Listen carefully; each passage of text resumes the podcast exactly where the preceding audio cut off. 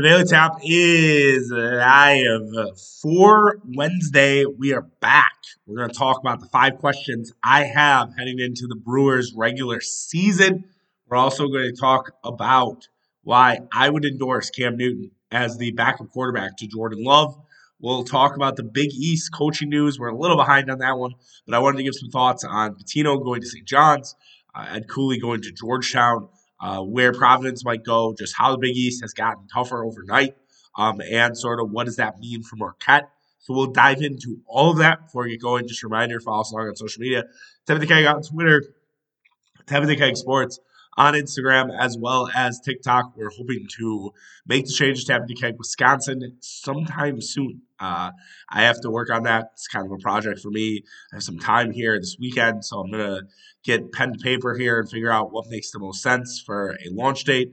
When that is, you will know. Uh, if you are new to the podcast, welcome. Uh, we are on Apple. We're on Spotify. We're obviously doing podcasts. Actually, I think Amazon reached out to get our podcast on there. Uh, so we will get that on Amazon if you listen listen on that channel. Uh, and if we're somewhere we're not, just let me know. I'm happy to put put our podcast anywhere. I know people, a lot of people listen on Overcast. Uh, if you are already subscribed, you know what to do. Leave that review. Uh, share it with your friends. Drop this in the group chat, especially for the Brewer fans in your life. We haven't talked a lot about Brewers, but we're getting into it. We'll talk a lot about them now in the next six months. Is how it goes with us. Um, and the show is we don't do a ton on the offseason. Packers are probably excluded from that. Packers and Bucks. Talk more Packers and Bucks kind of year to year, uh, year well throughout the year. I think the Brewers we have kind of ebbs and flows in the in the offseason, but it's uh, it's high time right now for the Brewers as we are almost a week away from opening day. Uh, Brewers Cubs also that night. It's gonna be Bucks Celtics. So that should be an awesome awesome sports day. Uh, and we slowly await the second round, the second weekend of the N C double A tournament. Sad Marquette's not there. What can you do? Uh, we might have a podcast tomorrow with Mitch and I. I haven't confirmed. Uh, we are taping five hundred with Murph on Saturday. So you're like, Charlie, isn't this the five hundredth episode? If you and Mitch tape early, it'll be four ninety-nine point five. Uh, so, yes, that's how we're going to get around it. Uh, but, yeah, I don't know if Mitch is coming on to do the pod tomorrow. If not, uh, you'll just have me. And then you'll also have a Friday pod for the people. Um, I was tempted almost not to do a Friday pod uh, just because I know it's a lot going on and not, well, not a ton going on right now. Uh, so maybe just doing three days this week. But uh, I, I don't know. I, I missed you guys, and I always like doing the pod. So maybe we'll do something fun Friday. It's a little bit different, a little bit quirky, uh, and just kind of go forward there. All right, let's get done talking about the logistics, and let's get down to business.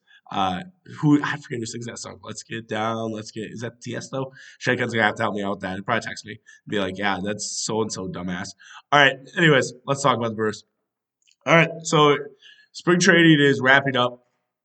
I think the Brewers have like four or five games left. Uh, they get done next Tuesday against the Rockies, and they head straight to Chicago. No rest for the wicked. I think that's kind of crazy, in my opinion. I didn't know that baseball did that. I kind of thought they get like a couple days just to R and R, like be home, see everybody. Uh, I, that kind of is an interesting nugget to me because I'm like, if that's the case for most of the teams in the M L B, I feel like the teams on the road are going to struggle. Maybe the teams on the on the road are just going to be like, oh, it's just like spring training, ain't no thing. And those at home are going to be inundated with, like, everything and, like, oh, my God, like, my house is this, my house is that, and I got to worry about that. I don't know. I'm trying to think if there's an angle, like, that helps the Brewers or if that hurt, or hurts the Brewers to start the season. But the season will begin next Thursday. There are a lot of questions around the Brewers, so I hope that I can answer some that are more long-term, some that are more short-term uh, in this pod and see where see where it goes and kind of see if my predictions net out to be true. Uh, and just sort of get ready for the season. I know Mitch and I will probably do a comprehensive preview uh, sometime next week uh, on the pod and and discuss that as well. So we'll we'll just have to all wait and see. But let's dive in. Uh, number one, what should our what should my expect my expectations be with this team? So when I'm saying my, I mean you. Like, what should your expectations be for this team? And my answer to that is I'm not really sure. I hate to give that answer. Like, that's a it's a terrible answer. It's a terrible way to start a podcast segment, right? But I'm serious. Like, I don't know. I really have no idea what this team will look like. Merrill M K E, who does a great job with Brewer podcast stuff, I'm um, sure you're following them on Twitter, uh, they said that like the Brewers don't have an identity. And I, I kind of agree with that. I, mean, I was mad that they had that topic because that's it was like the win- I don't listen to a lot of podcasts that are Wisconsin-based. Truth be told, it's no disrespect to anybody. It's just I don't want I don't want to steal ideas. Like I don't want to Carlos Mencia anybody. So the that comment right there, I was like, fuck, man, that's so good. Like that's so true because I I'm not sure. Like I have no idea what to expect with this. The projections are right around eighty-five wins, uh, wh- wherever you read, whether it's Vegas, whether it's Dakota. Uh, that's right around where they have the Milwaukee Brewers. And they have the Saint Louis Cardinals somewhat close. I think everybody's under the assumption that the Cardinals are going to win the division. Um, I haven't looked at divisional odds to see if they've changed. Uh, the Brewers, I think, were plus one fifty the last time I checked, about a month ago. Probably should look before the season begins. But I, I really do believe that this team can be either be awesome or they can take a step back. Like, I actually think eighty-five won't happen. Like, I I think either the Brewers are going to win, like, ninety-three games and be pretty solid, or they're going to win, like, seventy-nine, seventy-eight, and we're going to be disappointed. We're going to kind of hit a, a small rebuild and kind of retool with the young guys on this roster. Like, that's kind of where I see where I see this going. I, I think there's a lot of things to consider, right? I think it's all going to be dependent on the development of the young guys. If those young guys start really playing baseball, and the Brewers are very confident in their talent. Now, the scouts, the analysts are not as confident as I think the Brewers are internally. So it, the question comes down, do the Brewers know more than what the scouts do? Or are the scouts actually right and the Brewers are overselling these guys? That's always a hard, hard thing to balance, right? The Red Sox were famous for this in the Theo Epstein days where Theo would sell the idea of some of these guys to other teams and be like, oh, this guy's great. This guy's a, you know, high toolsy player. You know, he's going to be an all-star. He's going to be a Cy Young. And then he never amounts to shit, right? Uh, so even though internally the Brewers can talk about how they love Garrett Mitchell, they love Joey Weimer, they love Sal Frelick, like there's a potential that these guys aren't going to be at the level that maybe fans expect them to be. So that's, I think, really important. The young guns development. I would also throw guys who've been playing, like Luis Urias. Like Luis Urias takes a step forward, that's gonna the Brewers are gonna be instantly better. If Willy Adames, you know, kind of gets back to twenty twenty-one form, he was good in twenty twenty-two, but like twenty twenty-one, like Willy Adames was one of the best players in baseball, in my opinion. So if Willy Adames can get to form, that's gonna make the Brewers a better team. If Wilson Contreras or William, I'm gonna do that so much. I'm gonna have to like have a jar and then I'll donate. So maybe we'll start that at the beginning of the year, but I'm gonna have to need like a donation jar for William, not Wilson. Baby, just call him Bill. Bill Contreras. If Bill Contreras comes through and has a big year, again, that's the development of the young guns. That's kind of what we mean. I'll talk about some other guys who could have bounced back years, and that would help. You're going to expect someone's going to take a step back, right? That's It's how it goes. It's baseball and really sports in general. It's it's rare that everybody takes a step forward. Someone's going to take a step back, and what are, what happens? Are, are you able to respond to that that step back? And then the pitching staff, they have to stay healthy. And that was the real the root of why the Brewers weren't good last year. If the Brewers pitching staff stays healthy, Josh Hader's probably not traded until this offseason. And then we have a, a long discussion about that, and that's sort of holding, kind of hanging over this season. I don't think the Hader trade should hang over this season. I know some people are going to use it as ammo. I think that's fucking ridiculous. I think get over it. It, it was fucking August. Like, at this point, like, just move on. Like, you have to move on. Like, they're, they're, he's not coming back. He's not re-signing with this team when he's a free agent next year. I think the Padres are working on an extension as is. Like, he's not coming back. So get the fuck over it and move on because it's not – nothing's changing. And, like, you just saying that is just flapping your gums, in my opinion.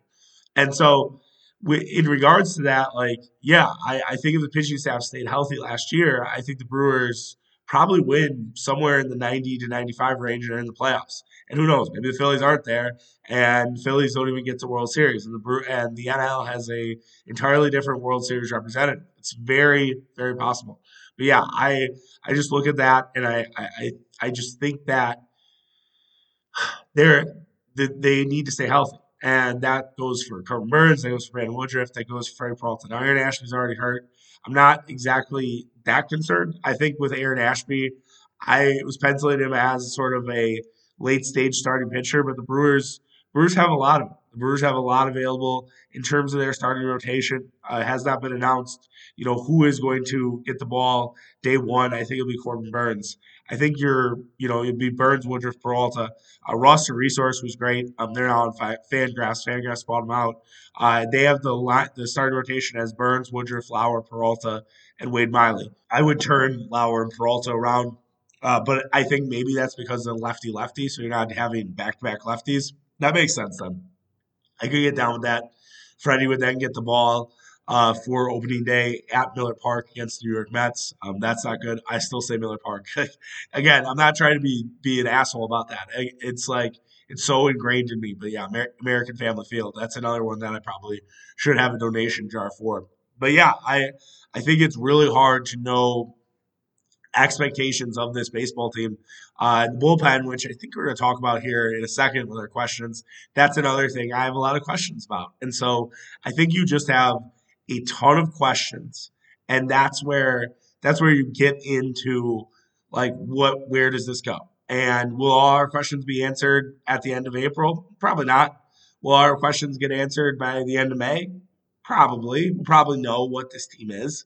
But, I mean, we thought this team was going to be a division winner last year, and then they fell apart. So, you know, who knows? Baseball baseball is a really weird and treacherous sport in the sense that you can get a lot of false hope, and you can build up a lot of, like, okay, this team can this team can go far. You can also build up a lot of negative energy, and a team can turn it around. We've seen this now.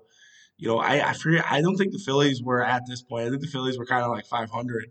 But, like, the Phillies obviously turned around and made the World Series. The Atlanta Braves were bad for a little while, turned it around, got red hot, made made additions. They win the World Series. You had the Washington Nationals pre-COVID, who were awful. Uh, you know, middle of May, they turn it around to win the World Series. It's almost it almost benefits you not to start out hot. Like, it almost is a better thing to kind of lie in the weeds. So we'll see. We'll see what happens in the first couple months of the season. Also with the balanced schedule, I think that's going to change how you feel about this team, because you're not seeing the same teams over and over again, which is welcomed, and I'm excited for. All right, question number two. Will the freshmen make the roster? So the, the Brewers have done a great job of marketing their young guys. It's something that I was really hard on them uh, back in, I think, December, November, where there was a lot of strife, a lot of consternation with the Brewer fan base, and I I implored them to start really promoting their young guys, to really sort of build that brand visibility and build sort of that awareness of who these guys are as the next generation of sort of Brewers baseball. And I think that was really important to, you know, kind of tell that story. And they, they've done that. And I, I'm really, I'm really sort of happy that, that that's going on. Now, Conspiracy Chuck would tell you, are they doing this because a rebuild's coming and they need they sort of need to have these guys ready ready and in place so everybody knows who they are when they trade away all the veterans? I don't know. That's Conspiracy Chuck. Don't take that too seriously. Uh, Conspiracy Chuck's a wild man. But anyways, will they make the roster? Garrett Mitchell, lock. Like, Garrett Mitchell is going to make this team. He's had a good spring training. Tyrone Taylor's injury means that Garrett Mitchell is going to be starting out there in center field. Uh, I'm very excited for Garrett Mitchell. I think he could have a really solid year. I think he has a ton of energy. I think he's re- he's going to just eat in terms of the stolen base stuff. I think that's really going to help the Brewers on the base pads. It would not surprise me if Garrett Mitchell is hitting near the top of the order. Uh, I would personally love a lineup that has Garrett Mitchell leading off, and then it's Yelich, and then it's and then it's Willy Adames. Now, I understand that Craig Counsell hates going lefty-lefty, so maybe it's Mitchell, Adames, then Yelich. Um, prefer Yelich, whatever. We don't need to get into semantics, but I just think Garrett Mitchell's ability to steal bases is a really beneficial thing for the Brewers, and they should take advantage of it, especially with these new rules early on. Uh, is Joey Weimer going to play right field? It sounds like he's going to make the team. I don't know if he's going to start, but it sounds like he's going to make the team. Craig Counsell has been really high on Joey Weimer. Uh, he's a little older, uh, so that you make the assumption that it's time to have Joey Weimer up. I don't think you have to worry too much about the service things. Uh, he can really hit the ball. He has a ton of power. He has a great arm. He kind of would save you in defensive situations with Brian if Brian Anderson's out there. Uh, Roster Resources has him as projected right fielder. Not sure how I feel about that. Uh, I feel like you lose a lot defensively there. And I understand that maybe you don't want to give it to the young kid right away, but it wouldn't surprise me if, and Anderson's had a decent spring training, so don't get me wrong here, but if Weimer ends up taking his job, you know, before the end of the month is out. I just think he is more, you know, toolsy and more of an all-around player than what you get with Brian Anderson out there. Uh, I do not expect Sal Frelick to be to be up, uh, but I also don't expect any sort of funny business going on there. I know that a lot of fans might say that because Sal had a pretty good World Baseball Classic stint uh, and that he looked good for Team Italy, but I, I really think it comes down to he didn't get a ton of at-bats, and that him going down to triple A is more about him getting, you know, the full amount of at-bats. I think they'll sell it that way. I know fans won't believe that, but I think that's what they'll do with Sal. I also think the play of Owen Miller in spring training has made it e- easy to do that, easy to sell that. Now, if Miller sucks, if he's a Brooks Conrad, for those who don't remember, Brooks Conrad had an awesome spring training, played for the Atlanta Braves. He he makes the Brewers, and then he goes oh for thirty-one and the, in the start of the year. And the Brewers caught Brooks. They D F A'd him, I think, at the start of May of that year, and he was just terrible. And so it's very possible Miller is the next Brooks Conrad. But and if he is, that's fine. And then you bring up Sal in May. But I, I think right now, Owen Miller gets the roster spot, and I think Sal goes down. But I, and I know there'll be anger from the fans, but I really believe that's more about that he just didn't get enough at bats, that he needs more at bats, and needs to kind of make sure he's ready to go for the season. What does this bullpen look like without with after Devin Williams? It's a bit of an unknown, right? Uh, there's a lot of debate raging on whether Gus Varland is going to keep on the roster as a Rule five guy or not. Uh, the Brewers basically have to decide if Gus is going to be on this team. And if he is, they, they have him. If not, he goes back to the Dodgers. Very interesting dynamic because it's the Dodgers. And I believe Gus will have to stay on the team uh, for them to keep it. I don't know all the rules. I apologize for not having that on me. But he really has some nice stuff. He just is a little bit wild and a little bit out of control and not exactly ready to be a big, big leaguer. So can you pull the way Chung Wong and have – have him in your bullpen all year, and only put him in in situations where you're up eight to two or you're down eight to two. Now, this year with the rule changes, you know, positional players can't pitch until I think the ninth inning. It has they have to be down a certain amount. Of, I think it's seven runs. I have to look, but yeah, there's so many rules this year. Gus Varland, we'll see. Peter Strzelecki, there's a ton of hype around Peter Strzelecki. Uh, I think there are some in, you know, maybe the Brewer circles that thinks Strzelecki could be, you know, the eighth inning guy for Devin Williams. I think Matt Bush is on the immediate hot seat for me personally. Uh, the Brewers traded, you know, decent value for Matt Bush. He was awful last year. Part of the reason why the Brewers fell apart down the stretch. Matt Bush has to be better, um, and we'll see if he is. Uh, Tyson Miller's had an awesome spring. I don't know if he's going to make the team, but I've really liked what I've seen from Tyson Miller. Uh, That would be cool. Uh, guy kind of under the radar, Holman Gilner. You know, I had a really good season last year. I mean, that to me is a prime regression candidate just because bullpen guys do this, where they have an awesome year one year and the next year they they completely suck. So that's that's what I worry about, uh, honestly, because I just I just think I can't expect it to be as good. Javi Guerra has some really talented stuff, but he's not exactly – he hasn't had exactly the greatest, you know, career so far. Uh, Adrian Hauser is another guy who uh, – is Adrian Hauser going to channel it all together and be a bullpen guy? I, I have my concerns. I have my doubts. Um, if they convince Hauser to do that and Hauser ends up being a solid middle, middle inning guy and can eat a couple innings, that'd be great. But I just worry about – his between-the-ears stuff. He always seems to nibble and struggle in first innings, and I, I just don't think that that is something you want from a bullpen guy. Number four question I have, will Kes- Keston Hiura make the roster? And man, I do not think so. I love Keston Hiura. I have said before on different podcasts that Keston Hiura is probably going to be better as next stop. I think there's a lot of dialogue about the mismanagement of Keston Hiura. Uh, and, and that's another discussion for another time. But I think that's a larger discussion of how the Brewers handle Keston Hiura. I think Craig Counsell has done an amazing job as Brewers manager, but I think that is the one stain on his resume is what he did with Keston Hiura because I, I just think it was a complete mismanagement. I think the up and down stuff really fucked with him. I, and I don't know, maybe Keston Hiura didn't say enough. Maybe we, you know, we don't know that full story, but I just feel very bad for Keston Hiura. because I, I don't know if how much of it is his fault. But I will say, like, he had a high strikeout rate forever, and he's still striking out. Like, he's not – it's not getting better. So that's the question of, like, is it he just refusing coaching? Is he not listening? And then maybe I feel less sympathetic for him.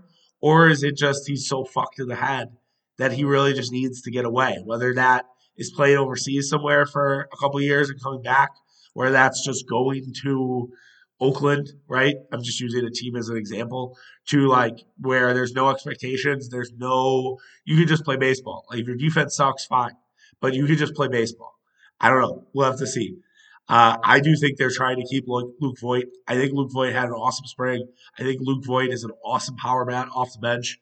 One of my complaints with the Brewers the last few years is that they don't have power bat guys on their bench that can hit for power. I realize it's less as important now that there's a D H full time, but I still think that would be great to have Luke Voit there. He's had a great spring. He deserves it. Again, could have a Brooks Conrad situation. Not trying to take spring too seriously, but if you put Voit's numbers, Miller, and Hiura all together, Hiura's the odd man out.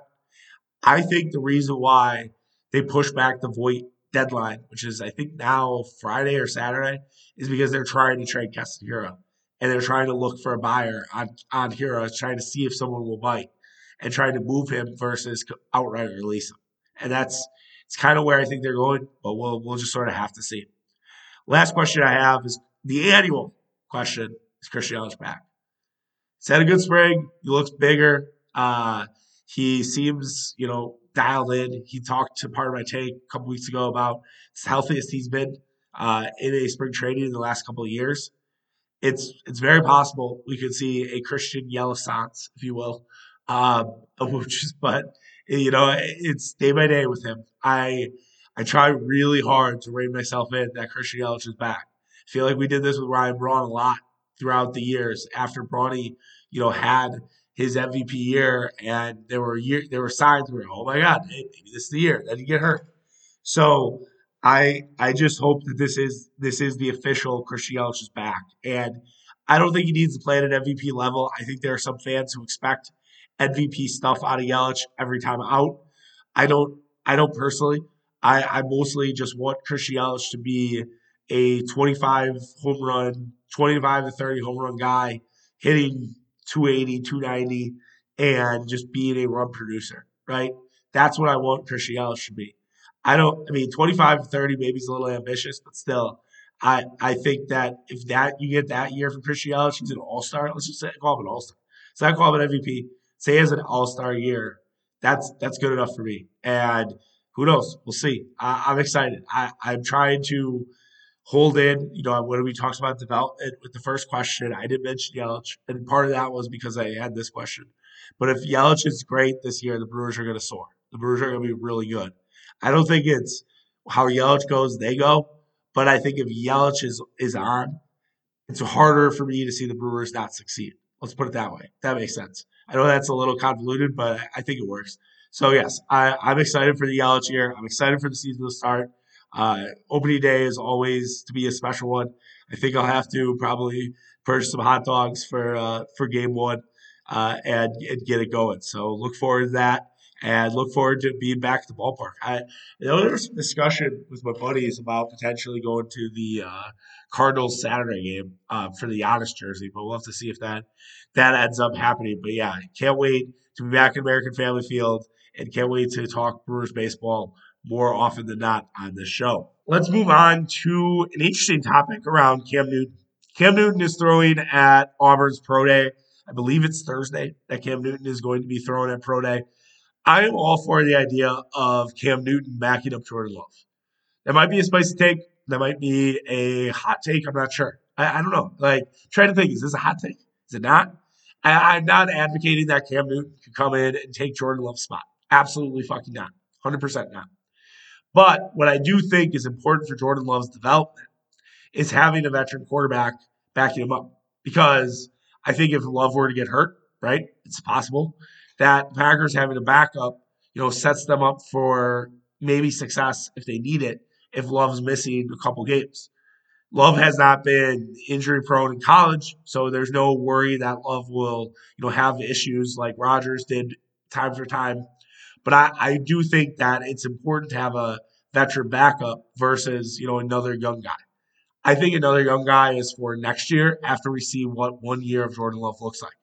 If Jordan Love's awesome and Jordan Love leads the Packers to eleven, ten to eleven wins, then I, I, I don't know. I maybe stick with a veteran, right? I'd maybe say, all right, Jordan Love's the guy. Let's just make sure there's a veteran there in case something bad happens. But if Jordan Love struggles, Packers are win six games, seven games. I, I then say, all right, then you want to get another young guy in, and then it's similar to Brian Brohm versus Aaron Rodgers, and, and you do it all over again. It's literally the exact same conversation they had back in the day with Brohm and Rodgers, where Merrill Hodge on E S P N said that Brian Brohm was going to take over for Aaron Rodgers. Still one of the more ridiculous old old takes exposed type of thing. Old takes exposed gets way overused in terms of sports nomenclature, but still, that one, that one's all-time bad. That one, that one lives in infamy. So anyways, I think having a guy like Cam would be really good for the Packers. Now, Cam has to accept wanting to be a backup, right? And I don't know if he's at that stage of his career. He should be. He should be at the point where I need to go be a backup somewhere, and you'll need to spend time, you know, learning systems, learning this, trying to see. You know, he may not need to learn, but you get my point. Like Cam. Cam needs to understand he's not a starting quarterback in the N F L. Warren Sharp had a thing, and I don't know if it was like engagement bait, because you never know Warren Sharp. Boy, it was like, how many of the thirty-two quarterbacks, how many are better than Cam Newton? And smart people were like, all of them. Like, anyone starting right now is better than Cam Newton. And that's, I, I don't know if Cam Newton knows that. That's that's the problem, right? I, I think where teams are right now, could Cam Newton help out more like in Atlanta if they're not exactly ready to go with Desmond Ridder? Sure. That that's possible. That's that's certainly on the table. Could it help? I'm trying to think, who's Carolina's quarterback right now? Does Carolina have a quarterback? I'm trying, what do they bring in? They they're obviously drafting somebody, but if Carolina has a, another Cameron Union, maybe. I don't know. I, I think that there are some opportunities for Cam Newton that might be better than the Packers. But I, I, I look at having a veteran quarterback for Green Bay, and I think that will really benefit everybody involved. And some people talked about Matt Ryan being a backup. I don't think Matt Ryan wants to be a backup. I think Matt Ryan can do T V. He can retire. If Matt Ryan still wants to be on an N F L roster, one hundred percent all in on that idea too. I think that's perfectly fine. But I, I like the idea of Cam because I, I think there are goal line packages you could use with Cam. I think you could still bring Cam in in certain spots. I don't know if you can do that with all backup quarterbacks. Now, is that something that Cam Newton wants to do? No, he probably doesn't want to be a running back. But at this point of his career, what does Cam Newton have left? I'm not sure. I just think it would be a kind of a unique but also a solid move for Green Bay to sort of make sure that their quarterback room, you know, has a veteran presence. And right now they don't with just Jordan Love. I don't, Manny Wil, is Manny Wilkins still on the team? I'm not, not quite sure. But I, I look at Cam Newton as, you know, one of those guys who I'm saying, all right, he's a veteran quarterback. He could be in the mix and, and really help out, you know, the progression and help with Jordan Love. I think a guy like Teddy Bridgewater, who hasn't been signed by anybody, I think Teddy Bridgewater would be another one. Then I look at it and I'm like, all right, yeah, that's perfect for what Green Bay Green Bay could use in terms of the, the veteran quarterback names that come to mind where I'm like, all right, yeah, could roll with that and I'd be okay with it. I think Blaine Gabbert has done a really good job as a backup. Um, he's much older, but I, I think that's perfectly okay. Um, Mason Rudolph, another name where I'm like, all right, yeah, that's – I don't know if you can win many games with Mason Rudolph, but I think that's that's a guy that if he comes in, you feel – okay, he's also kind of young. Like he's only twenty-seven. He's a little bit younger than some of the guys that are are currently available. Uh, I thought Trace McSorley, like there's something there with Trace McSorley. I don't know if he's actually a starter, but I, I don't mind Trace McSorley. I, I kind of prefer a little older, right? I prefer the Bridgewater. I prefer the Matt Ryan if Matt Ryan wants to play. I think Brian Hoyer doesn't have it. Like I, I'm out on that idea. Chase Daniel has been a career backup. I think he's really good for young quarterbacks. I think Chase Daniel will be perfectly fine. Um, again, can you win games with Chase Daniel? No, I don't think so. I think like Mason Rudolph, Teddy Bridgewater, if, they, if things went sideways with Jordan Love or Jordan Love got hurt, I actually think you maybe could win with him. Bridgewater for sure. Rudolph, I don't know. But I, I, I think Bridgewater is the best of the bunch. I think he's better than Cam. But I'm not going to close the door on the idea of Cam Newton because I, I just think that's a it's a solid move. It's a low-cost move. It's a, it's probably going to cost less than the guys I mentioned. And that's another part of this, right? The question is, will Cam just accept being a full-time backup? I don't I don't know that part. That's that's the part that I don't know. And we'll just sort of have to see. And also, too, I have no idea if Green Bay can sign anybody until the Rodgers thing happens. I have zero idea. I tried hard not to say the R word here about Rodgers, but I, I don't know how that impacts everything. And that's that's another thing that you have to sort of suss out and figure out, all right, do I need Aaron Rodgers? Not necessarily off the books because he's gonna he's gonna cost you money regardless.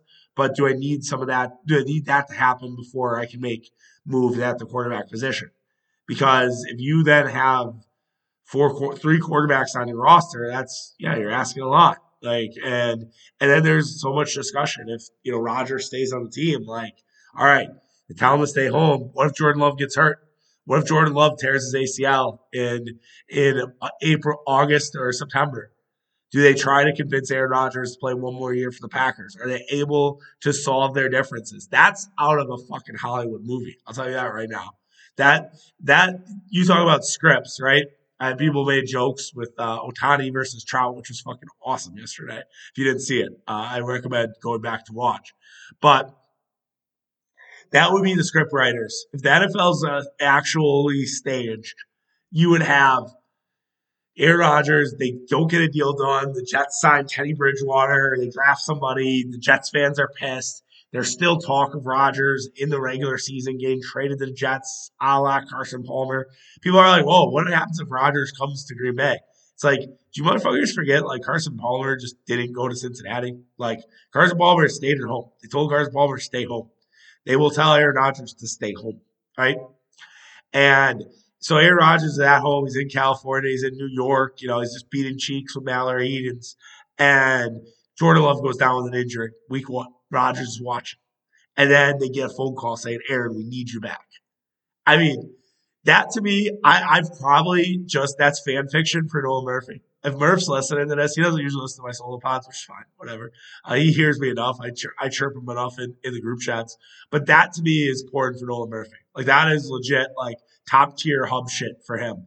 Aaron Rodgers return week two. Packers, Packers, Lions. You know, Roger, Rodgers returns. I mean, that would be. I mean, that would be something else. I, again, the chance of that happening is like less than one percent. But I just want to. I just want to have it on the record. And if it does happen, I'm gonna have to go back to this March podcast and fucking find it and be like, I told you guys. I have the script. It's available to me. All right. But anyways, in short, wrapping it up, I think Cam Newton's a fine option for a backup quarterback, and I think the Packers just need to hone in on getting a veteran regardless, whether it's Newton, whether it's Bridgewater, Matt Ryan, Mason Rudolph. I think those are guys who the Packers, you know, need to have. I don't think getting another rookie is smart this year. Next year, if Love struggles, absolutely, one hundred percent. Or if, you know, Packers struggle in general, I think it's a really great quarterback draft next year. I think that, to me, blows my mind. And we're we're going to do some draft stuff with Murph. Uh, we, him and I have to figure that out. But that's what blows my mind about all these quarterbacks going early. It's like, you guys fucking know, like, next year is an awesome quarterback draft, right?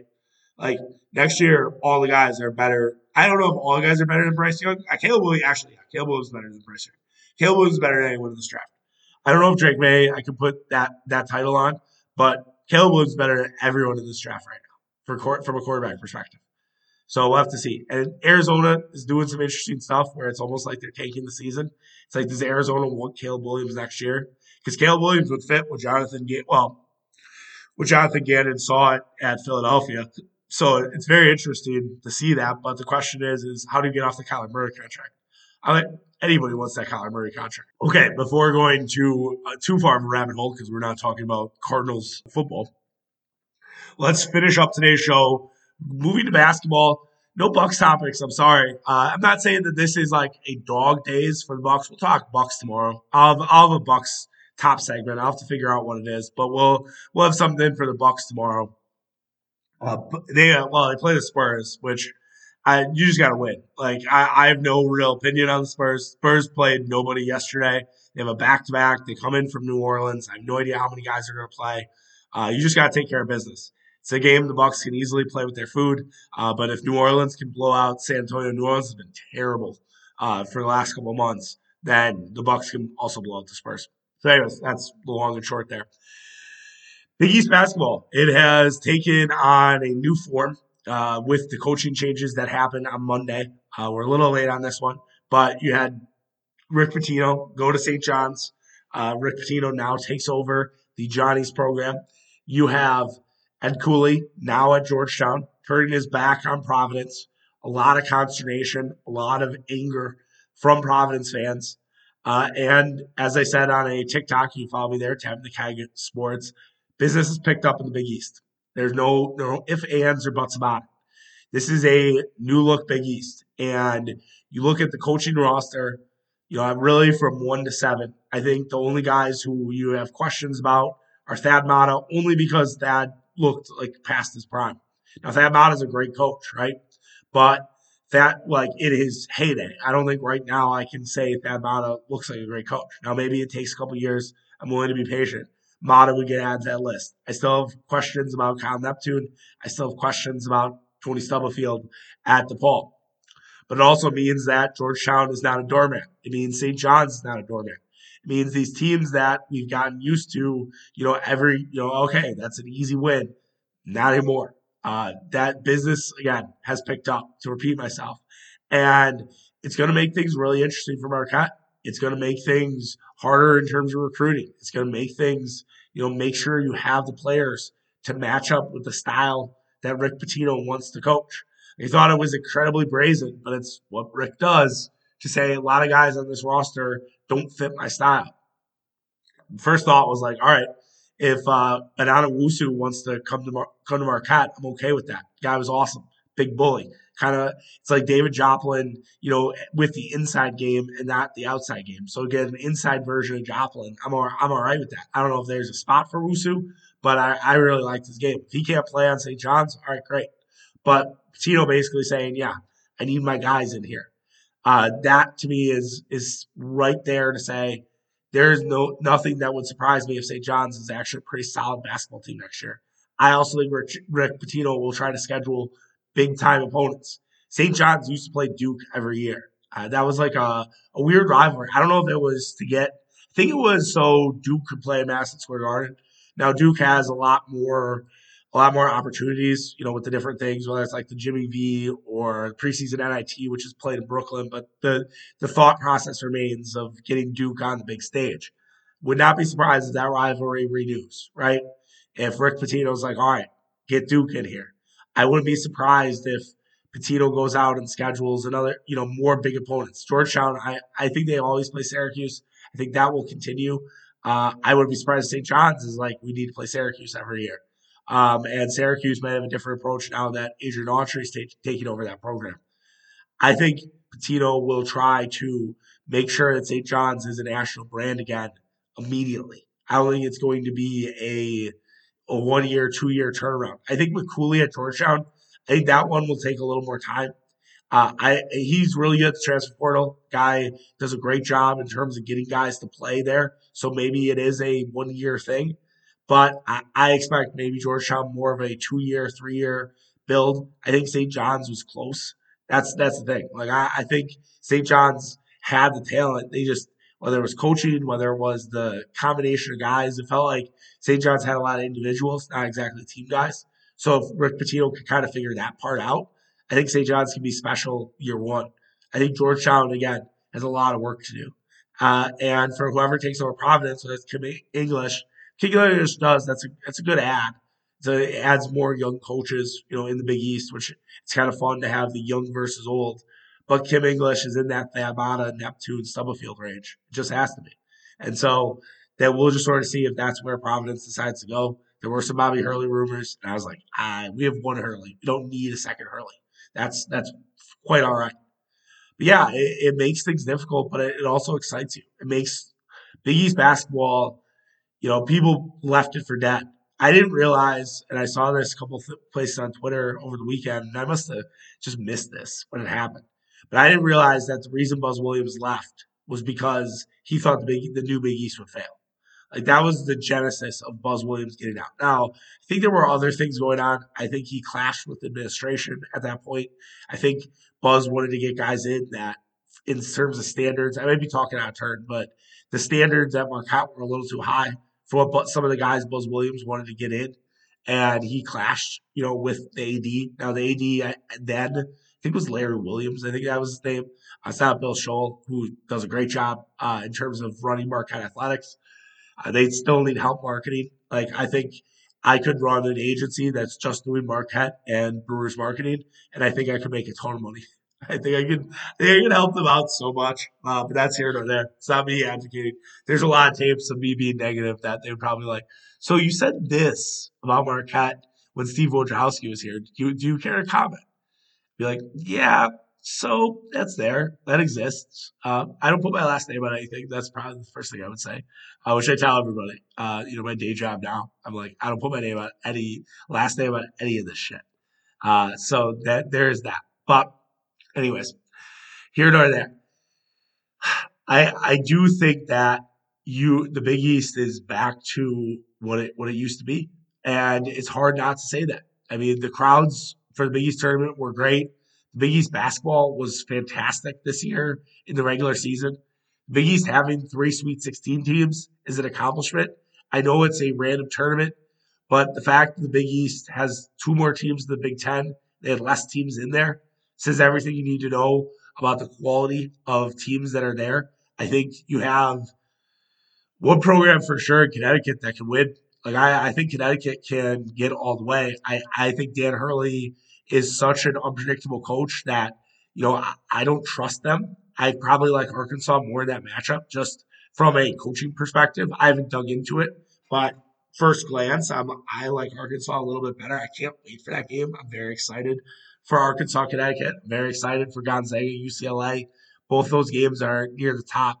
But also the other teams like Xavier, Xavier, you know, if they're hot, they can beat anybody in the country. But they're defensively, they're not great. But Sean Miller kind of shook a little bit of the shock and smart stuff where Sean Miller had had some trouble in March. He figured out how to beat him. He got a break, if you will, to play Pittsburgh. Pittsburgh's not very good. Uh, and they, they took care of business. And that was really nice for Sean Miller. Creighton got another break with, you know, getting a Baylor team that had kind of fell off the wagon. Like, all of a sudden Baylor had hit their peak and up eighteen against Kansas. And then since then, they've been an absolute clusterfuck. That's a great break for Creighton, but it helps the Big East. It helps their notoriety. And now Creighton gets Princeton, who they should beat. And if Creighton wins, now there's a lot of rumors that McDermott might be looking at Notre Dame. So maybe that that's out there. But if Creighton wins that game, then that's a, their first Elite Eight, I believe, ever. That's a huge win for the Big East. There's a very good chance the Big East has two Elite Eight teams. If you're doing the math at home there, that means twenty-five percent of the Elite Eight is Big East teams. Pretty fucking good. Big East is back, folks. Don't let anyone tell you differently. It's back. All right. That does it for today's show. I hope you guys enjoyed. Uh, Good, good to get back to a little bit of the evergreen roots uh, that we feel like last few have been more like in the moment stuff. That's just based on the schedule, the calendar. Uh, so it's nice to have a show like this. I uh, hope you guys enjoyed. Uh, make sure that you're sharing with your friends, telling, telling everybody about us. Lessons have been great uh, this month, so keep them up. Uh, and we'll see you guys tomorrow, whether it's just me or it's Mitch. Uh, we'll be there. Uh, if it is just me, I will tell you the five hundredth episode probably dropping Monday, um, just given the fact. Well, actually, probably Tuesday. I gotta, I gotta decide. That's that's the thing. A little inside baseball here.